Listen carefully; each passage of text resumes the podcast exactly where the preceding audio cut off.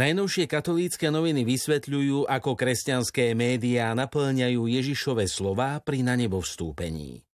Kresťanské médiá majú nezastupiteľnú úlohu špecifickým spôsobom mediálnym jazykom prinášať náboženské posolstva a najmä evanieliovú zväzť. Dôležité je nezostať pasívny a kráčať k vyšším métam. Približujú, ako sa počas histórie menil postoj pápežov k médiám. 7. veľkonočnú nedeľu slávime 55. Svetový deň spoločenských komunikačných prostriedkov. Zaviedol ho pápež Pavol VI v roku 1967 kým v začiatkoch prvých masovo-komunikačných prostriedkov sa ich najvyšší predstavitelia cirkvy trochu báli, postupne sa s nimi spriatelili a dnes pápežové kontá na sociálnych sieťach sledujú milióny ľudí. Pri príležitosti Dňa rodiny ponúkajú svedectvá dvoch otcov piatich detí. Ani pred pandémiou nebolo jednoduché byť otcom rodiny, no súčasná situácia, ktorú prežívame, význam postavy otca ešte viac zvýraznila. COVID-19 totiž fungovanie rodiny zasiahol veľmi silno vo forme rôznych obmedzení, zatvorením škôl a v neposlednom rade mnoho otcov prišlo o prácu, o príjem, ktorým rodinu živili. Slogan tohto ročného Dňa rodiny Otec na blízku sa tak stáva vynikajúcou príležitosťou poukázať na postavu a úlohu otca v rodine. Pripomínajú si 100 rokov od narodenia akademického sochára Alexandra Trizuliaka. Jeho životné a umelecké cesty boli poznačené dobou, v ktorej žil, formované osobnosťami z prostredia katolíckej inteligencie i zo sveta umenia. Vnútornou hybnou silou mu však bola láska. K rodine, k životu, spoločnosti, práci, vlasti a predovšetkým k Bohu. Rozprávajú sa s mladým vedcom Miroslavom Gašpárekom. Má 25 rokov a od malička je praktizujúci katolík, ktorý ešte aj dnes patrí medzi ministrantov. Zároveň je však aj vedec, doktorant v genetickom inžinierstve a syntetickej biológii na univerzite v Oxforde. Medzi vedou a vierou nikdy nevidel nejaký rozpor a o vedu aj vieru sa zaujímal už od detstva.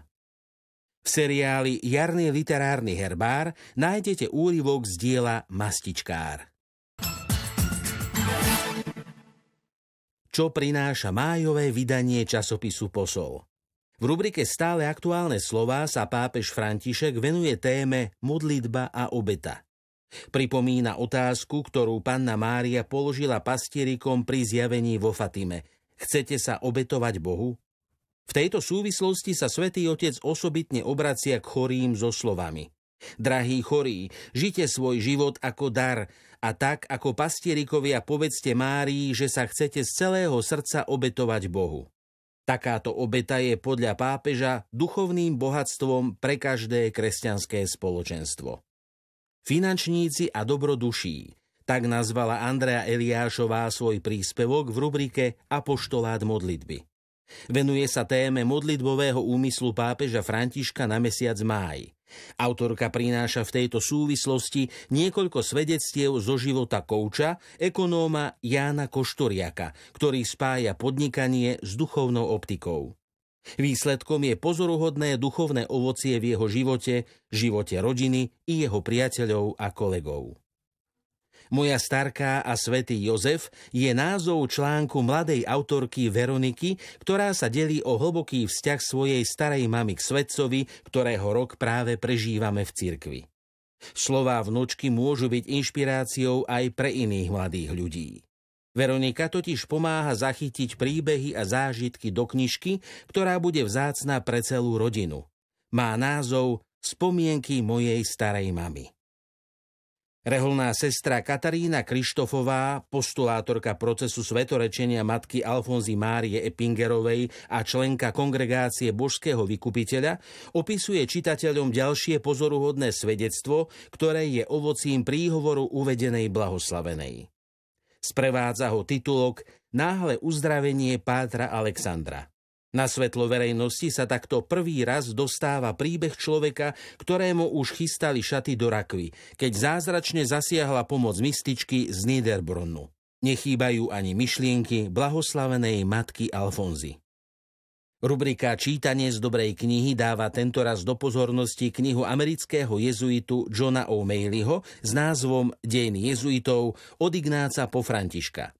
Poskytuje prehľad toho najdôležitejšieho, čo spoločnosť Ježišova vo svojich dejinách zažila, dokázala, vytrpela, priniesla.